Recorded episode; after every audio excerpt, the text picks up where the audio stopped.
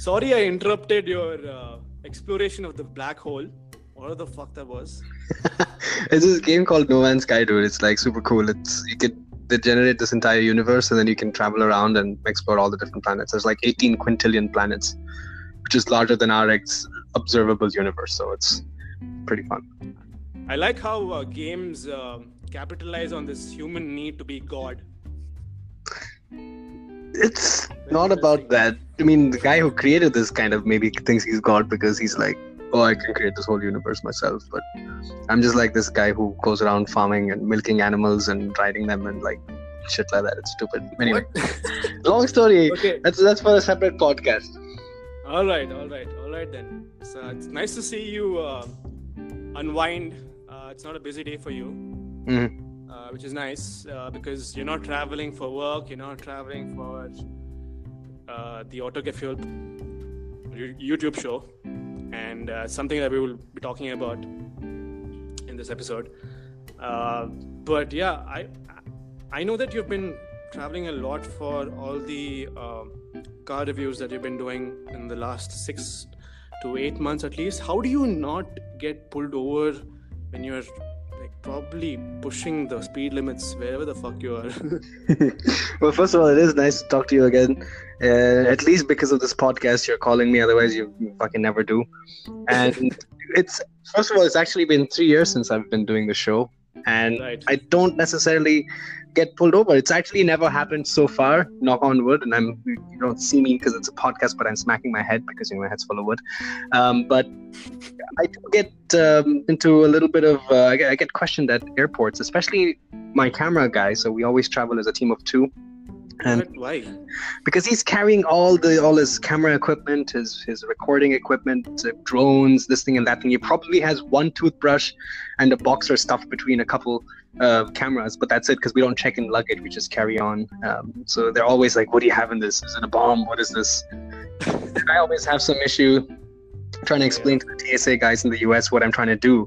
You know, they don't really understand what a YouTuber or social media influencer really is, and yeah, sometimes I just say I'm a journalist. So it's pretty interesting that way. Yeah, it can be a very good cover, you know, for a terrorist. Pretty interesting cover. if you've seen Argo, you know what I'm talking about. I haven't seen Argo. Is that the one with Ben Affleck? No. Yeah, it is. It is, right? Okay, okay. Anyway. So after that movie, probably mindfucked a lot of uh, TSA agents. But uh, yeah, I Journalists can see that, or terrorists. Problem. Okay. so, okay, now let's let's talk about the first time you actually did this. You had to do this. You know, I recall how excited you were when you put out your first YouTube car review video, but uh, there was a. I don't think that was your first assignment as such, right? You were probably helping out uh, the founders of Autogefühl. So, talk to me about that. So what happened was I was currently, you know, looking for something to do that was uh, car related, and we can get into that later on. But um, I approached a lot of different channels and magazines, and for any kind of a project whatsoever, any kind of uh, work, because I had just finished my um, classes. I was looking for a thesis, and I was working part time, so I had a lot of free time on my hand. And uh, you know, the guys at Autogefühl said, "Fine, but show me what you can do." You know let's let's take it from there. Uh, whereas a lot of other guys just outright said no or majority of them didn't even reply of course. So i hmm. borrowed a friend's old car. It was his grandma's car. It was like a 20 20 year old uh, golf. Um, wow. and uh, shout out to lucas for letting me do that. And another friend of ours anna who helped me out uh, the three of us kind of made a little um, review on my phone with his car and i sent it to to the guys at Autogefühl Thomas, and he was really happy with it. He was impressed. But the truth is, I mean, I could have spent months making that video. I could have done 25 different takes. So it's really hard to judge, you know, a, a product that you that somebody has time to produce and put together and send. So he just said, "Come meet me. Let's let's let's have a chat." And so I went up to uh, I think it was Dusseldorf to meet him, and he was reviewing this Audi RS6 Avant. Um, uh, and he was, and then suddenly he was like, "Okay, just hop in front of the car, give me a quick five minute introduction, and I'll put it online. And so it was like kind of like uh, you put me on the spot there. He, he, he wanted to just test to make sure that I was actually, you know, capable of doing this. And you know me, I mean, we've been, we, Buddy, you and I have been playing in bands since we were in high school, and Yeah. and I'm used to being on stage, being in front of camera, talking to a large group of people. I don't have stage stage fright, so it was really easy for me to do a quick five minute review, and that was the actual first time I was on Autogefühl, and then it just kind of snowballed from there because he was really happy, and it all it all it all really worked out.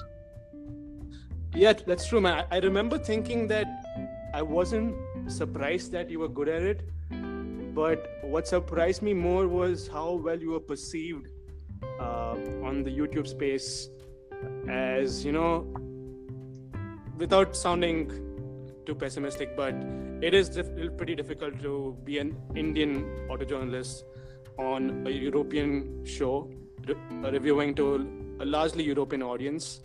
Uh, but again, I guess at that point of time, Autogefühl had a global audience also. So I will I, I would be lying if I said I wasn't pessimistic, but I was pleasantly surprised to see the response you got from all the comments. I love reading comments, man. It's the best thing in the world. Yeah, So- right. Yeah, because um, there is, I mean, the, the, the market for auto journalism, or these YouTube channels and magazines, is quite saturated in the world because each each car manufacturing company has separate PR departments for each region. You know, Asia, EMEA, um, US, and so on. And each market has its own events, its own uh, set of journalists that they come uh, that come to these events.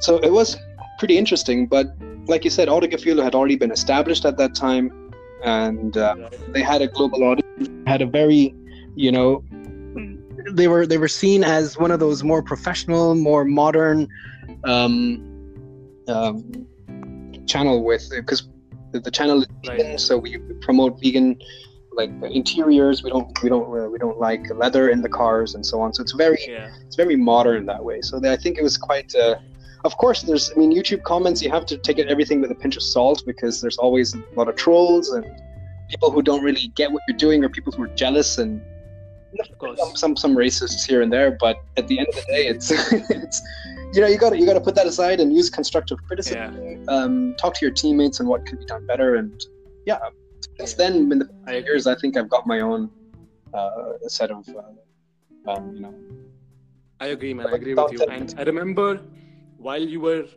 pursuing this, you were also you probably locked, knocked on a lot of doors just to look for a full time job. That was probably the harder part for you, right? Oh yeah, absolutely. And while you were looking for a job, I, I guess you were probably contemplating even doing this on the side because it wasn't rewarding in the financial sense. You really just love doing it. Uh, Mhm. What is that like? What, what were you actively looking for? Bal- a good balance, or were you just satisfied that you know I had something on the side? If I get a good job or not doesn't matter. What what, what are you looking for at that point of time? The truth is, yeah, like you said, this show was something that I, I loved. It was a passion, but um, Mhm. just because I was in a different country with a student visa, I couldn't continue doing this uh, in the effect that I would need to uh, to be able to do it full time um, and and, and uh, live in Germany. So I had to find a full time job. And like with music was before, it was always something that I, I saw, like the name of the show, or the, the show is about a side hustle rather than being my primary source of income and livelihood.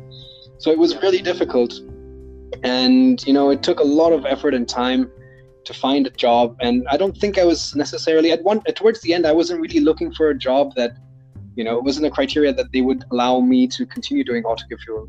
Unfortunately, I was just looking for any job, and I, I and I figured, okay, I'll, I'll, I'll figure out how to make Autogefühl work later on. Because Right. here I get 28 days of paid leave, so you know that's plenty of time for me to, you know, uh, do, do Autogefühl. And the truth is, in the past couple of years since I've started working, um, I have been doing a little bit less, and I primarily do these uh, Autogefühl uh, events on weekends. Whereas before, when I first started three years ago, you know, I just finished my uh, classes, so I had about six months off before I started my thesis, Mhm. and my part-time job at SAP was really flexible, so I had plenty of time, and I pretty much went for a project every week or every ten days. So uh, it's come down, but I still, I think, have a really good uh, balance. Yeah, I think I think you've gotten into the practice of having a good balance uh, from a while back. Because when we were trying to figure it out when uh, during our engineering college days, we were trying to balance music and studying. It was not really that complex, but we, it seemed very hard. uh, later you graduated you were trying to balance a job that you hated i know you hated it Mhm. and you were trying to do you were trying to play as a drummer for a pretty popular band and i think that experience must have helped you stay grounded and not get too excited about the opportunities coming to your way because you've you know that opportunities can end just like that uh, what's yeah. going really well can just end you need something stable as well right Absolutely, and that's exactly. I think you, you you've drawn a really good comparison because I, in hindsight, that really helped me out when I was playing for that uh, more professional band uh, Mhm. towards the end of college and in the, in the one year I was working in Bangalore. I learned that first of all, music, for example, showed me that any any creative form of art or media that you pursue, there is no direct market because people will not actively look for you unless you're really popular. So that Right. so when you and I started playing with the band when we were in high school, it was it took time to build it up from being being an amateur garage band to playing to the effect that we did, which was fine. But once I joined the other band, which was more professional, there was uh, we had so many shows. We played like four shows a week at times. Yeah Realized that okay, same thing when I started looking for something to do with cars. Okay, instead of just using my phone or getting a GoPro and reviewing my friends' cars or something like that, which would take a really long time to build up and a lot of effort. Um, let's try to find somebody who's already established and and provide you know my set of skills, which would really complement the channel, and that's what I was able to achieve with Autogefühl. Yep. That and you did it, man. That that's the amazing part. Like being a bystander, watching this from miles away. I'll be honest, like I thought it's gonna be really hard for you, but you fucking braved the storm. You you made it work in spite of all the worries that you had uh, from personal life whether, uh, or convincing your parents and that's where i want to take this to like i know your family pretty well and they've always been concerned about your focus. You've got a lot of things going on and uh, your dad's always trying to bring like hold you back and not hold you back but in the sense like get you to look in the right direction sometimes. And uh, he may have been right sometimes but you also prove them wrong in a lot of situations. So did you f- how did you change their mind? That's my question to you man. How did you change the mind that look this is how my life is going to be i'm going to be interested in a lot of things i'll be balancing a lot of things uh, you're going to have to get used to it because it works and i'm happy about it Yeah. So the truth is, when it comes to this car show, uh, it was very different with my parents. I mean, when we were in college, yeah, we were young, and we used to. I used to barely spend any time on on, on studying or anything like that. So that's when my dad and mom were like, okay, you need to very careful about how you spend your time on your music and your on your, on your college. But now, like I said, since I'd finished my classes and I was looking for a thesis, when I started Autogefühl, um, I had like six months of uh, free time, uh, pretty much. So I devoted all of that time to kind of learn how to become a good auto journalist and how to become good at Mm. this. And the thing is, my dad and I we used to watch the show called Top Gear, and we still Yeah. watch uh, you know shows like that. And since we were since I was a little kid, it's always been about cars. I used to play car video games, read car magazines, uh, watched and once YouTube came out, watched pretty much every single car show in English that I could find. I've watched all these guys before, and so did my dad. And you know, for me, it was never the itsy bitsy spider went up the water spout. No, it was the Mitsubishi Lancer drove down the road. So this this was how it was for me. So it was a, it was a dream come true in many senses, uh, in, in many ways. And my parents were completely on board, and they knew that's awesome time you know of course i was an adult now when i started doing this and it was i, I, I know how to balance these things i know what my priorities are Yeah. and um, I had no i never had to have any difficult conversations it was always positive positive positive That's amazing, dude. Mhm. Because uh, I only recall uh, being asked by uh, your dad to stop the noise, like bring down the noise. So it's, I get what you're saying. Once they ta- start taking you seriously, because uh, you have some things sorted out, and they know what you really love doing, they they don't really hold you back. They kind of push you forward, and it's not something that you would find with a lot of people, but I, I would say that you should be pretty fortunate that that happened in your life too, right? yeah And uh, yeah, I think when it comes to parenting, I think uh, most parents, especially my parents, when when you're in college and you, you're you're you're, young, you're, you're a young kid, um, they see that there's very there's a large scope for you to you know waste time on things you shouldn't be wasting time on. But once you're yeah. once I started like I got my own job, I was unhappy with it, and I I, I got my own. Uh, I came to Germany to do my master's, and it was a completely um, free university. It was really competitive to get into, but I didn't have to take any loan, take any money from my parents, and mm-hmm. these jobs were all completely on my own. So in the sense that, you know, my parents were, I guess, they felt relieved that okay, they've done their job, and so now yeah. they could enjoy life with me, and enjoy my life with me, and not have to keep worrying about me. And I think we reached that point, um, you know, four or five years ago, and since then it's just they're, they're like friends to me. So it's it's been really um, it's been really good. That's what I like to hear, man. That's that's amazing. That's I want to hear more of that from everybody I talk to, uh, rather than a sad sob story. But yeah. yeah. Again, it's about the mindset. Things get a bit, you know, scary, and there's anxiety as well, always. But mm-hmm. once you just kind of take a minute and look at, okay, where is my life today? where do I want to be tomorrow and what do I need to do to get there, things start falling into place.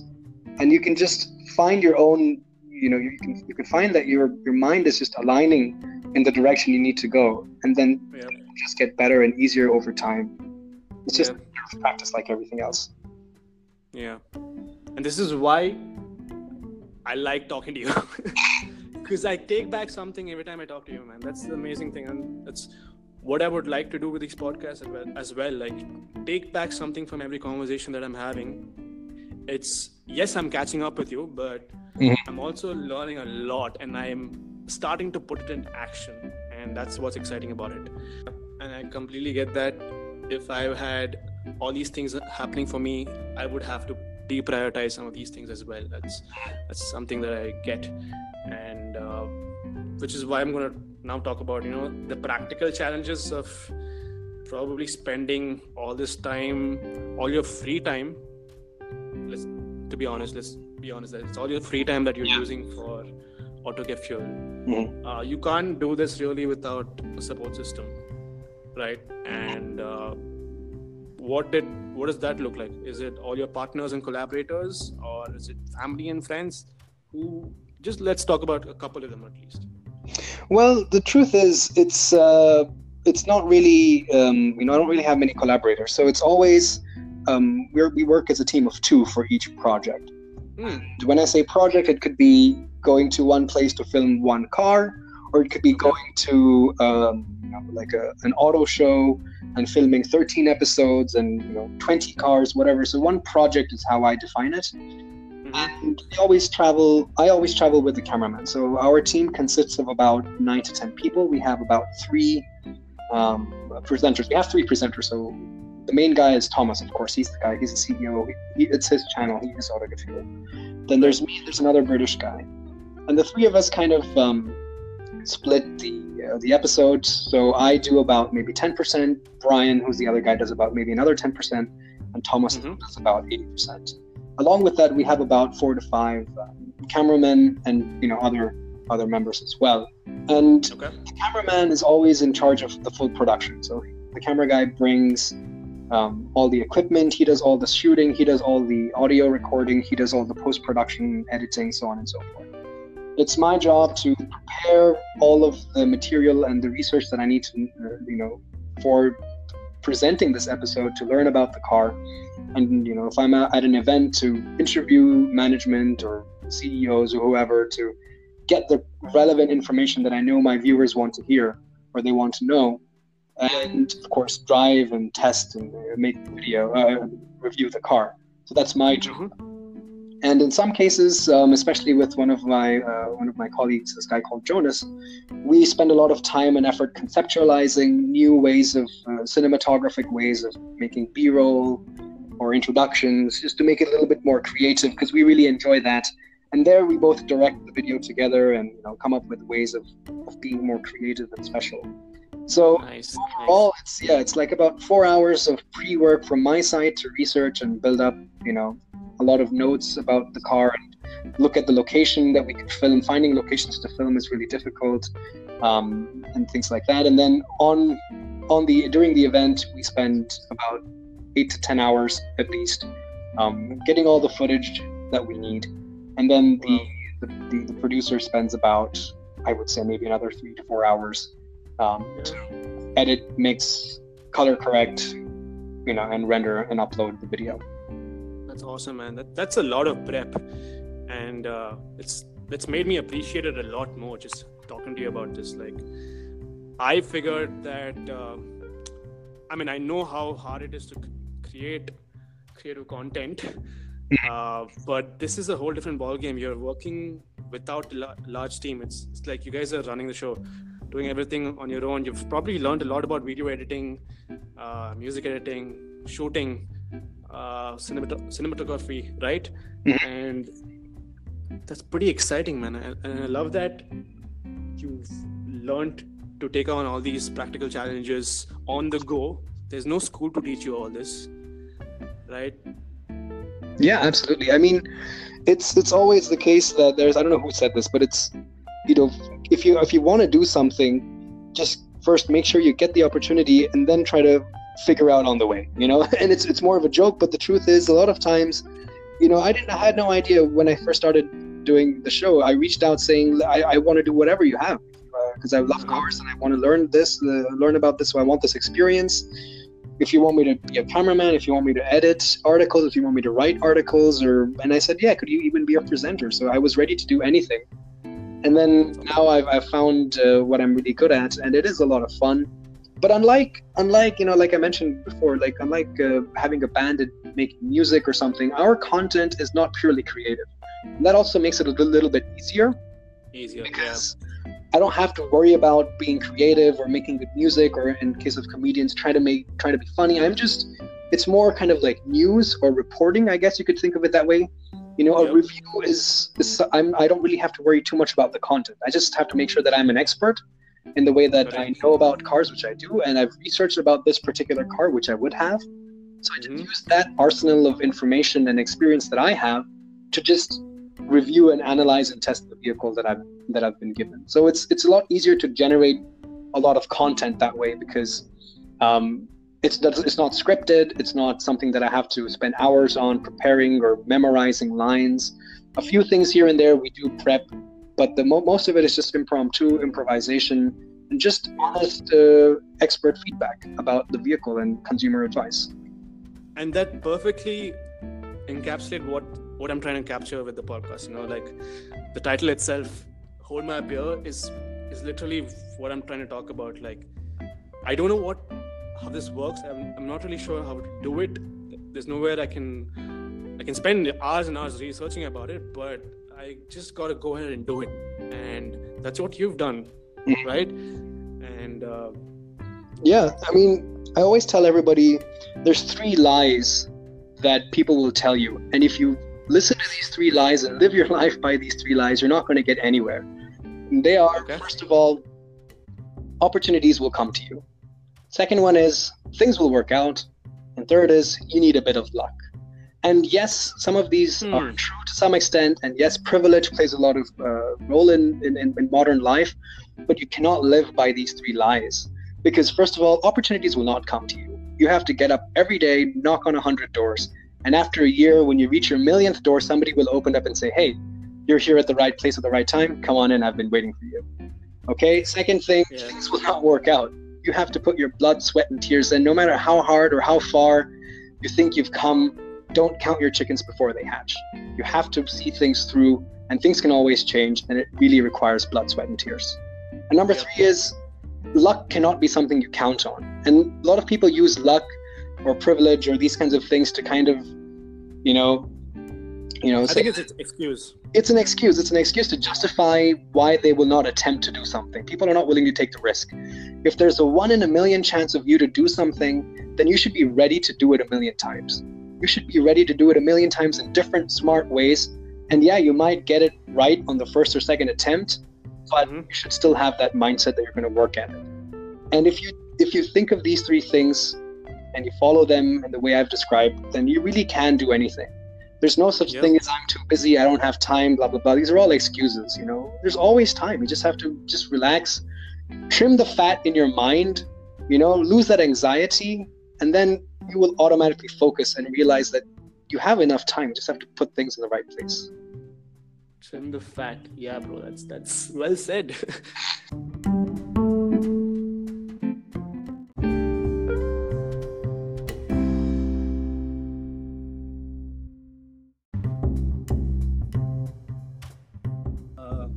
wanted to find out from you was um, now there are this a certain uncomfortable truth about um, hustling and you know having a crazy schedule.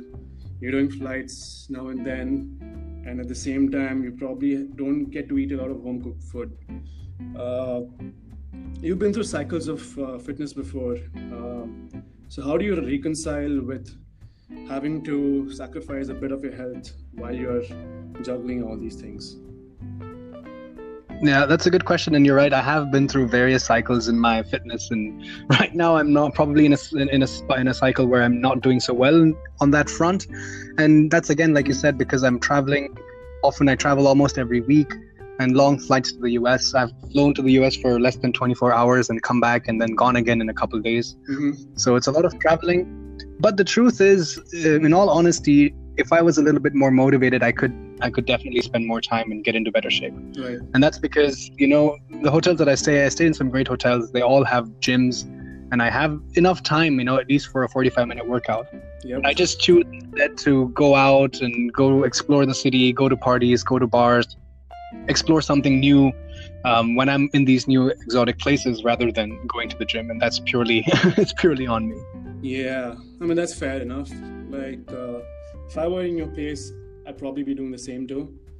Uh, so yeah, and that's probably a reason why you have prioritized uh, checking out a new city or uh, doing something different with your free time. And uh, I totally get that now. Now, now that I think of it, yeah. So yeah, my question came from a point of concern only, and uh, but it's it's something that I wou- I would do myself in that situation. So I see how you can easily be motivated if you want to, and uh, and I've seen you do it in the past. It's just a time in our lives when uh, you can choose to do something and uh, compensate for it later on. So yeah. So Yep, there's a time and place for everything, and now the the time and place is for I have this opportunity to travel and have these great experiences, and I am slacking a little bit on the fitness front, but I'm sure that eventually the, the time and place will come again where I need to or I I can devote more time to fitness.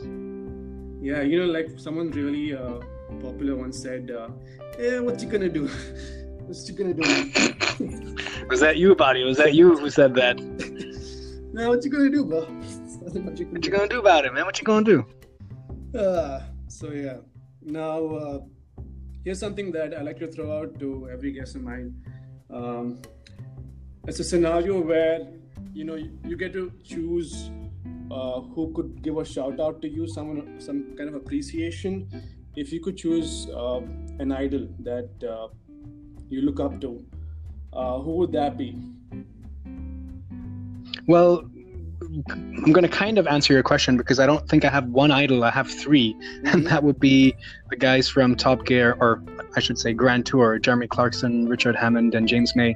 These Ah, three guys are, uh, their show. You know, is something I grew up on. Of course, I always had the video games and the car magazines, but and ever since I, I, I came across Top Gear, mhm. um, many, many, many years ago, I've just been enthralled by what they do. And it's something that me and my dad always would spend our evenings watching all the episodes. I've probably seen every single episode at least four or five times. And I was always thinking to myself, man, if I could only live that life of traveling around the world and driving all these crazy cars, having these amazing adventures. Yeah. And uh, well, I don't get exactly all of that, but to some extent. I mean, last year in Chile, I actually drove across the Atacama Desert yeah. which was uh, something that the guys in Top Gear also did in one of their episodes, the Bolivia special. And of course, Yeah, it was was much thinking- different. I was thinking if they weren't British, it wouldn't be a good show, bro. They wouldn't be able to.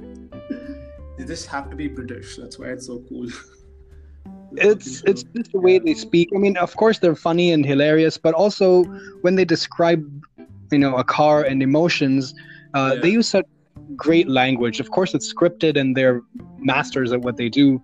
But apart from the slapstick comedy and sometimes controversial comments, uh, they do have some really great journalism. Um, not consumer journalism, but just just good writing and scripting and cinematography. And I, I learned from that even today. And I don't know. Hopefully, one day one of these three stumble upon one of my videos and they are like, "Hmm, this guy's not bad." that would be good enough for me. Oh fuck, that would be crazy, man. Just imagine comment from them in the comment section. I probably wouldn't believe it because there must be like a hundred different fake accounts for each of them on Instagram Oh, or. Facebook or YouTube, and Yeah. I would be like, ah, this is bullshit. Not the right guy. Some fake shit. But Hey, uh, it's it's that was- never too bad to dream, huh? Yep. So yeah, I get it. I get it. Never mind. So what about their past did you find out that probably inspired you to? Mm, well, like James May has also quoted many times that he used to work for different car magazines and he's been fired or he's been quit or he's Ah. quit. And, you know, it's just that, and even Jeremy Clarkson, Top Gear was very different before he kind of changed it up into what it is today or what it was Right. rather now that they're doing a different show on Amazon. Um, so it also means that even if you are in the field that you want to be, maybe you still haven't gotten your big break yet. So Mhm. I don't know. Maybe I will be on Top Gear in 20 years. Who knows? Of course, bro. But uh, You, just, you may laugh about it now, but I believe I believe in you. don't do that. Like, no.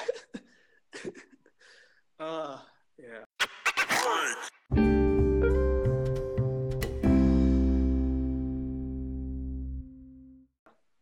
No, it's it's nice to dream, man, and I, and I love that you're following your dream. Yes. As much as that sounds like a cliche, it it is a possibility, and uh, you have to make it work. You have to fucking go out and do the hard work yes. and gain the credibility to say, yes, I'm fucking following my dream. Exactly. Yes. Yeah. Nothing is And, given uh, to you. on that note, I want to end the podcast and uh, we'll catch up soon, man. Um we have a lot of things to talk about. And uh, if this goes well, uh, I would like to do another show, but something random. And uh, random in the sense, uh, you know, the kind of shit that we like to talk about. but I think there's an audience for it. There's definitely an audience for it. There's definitely an audience for the shit we usually talk about. Yes. Yeah, yeah. No, I'm convinced that uh, if there's an audience for uh, things like ASMR videos, then there's an audience for everything. Okay. That's true. Yeah. Yeah. All right. All right. It's been great. Thanks for having me on your show. And uh, I'll see you around. Thanks, Adi. Thanks for coming on. Okay. My pleasure. Have a great day. You too. Peace. Peace.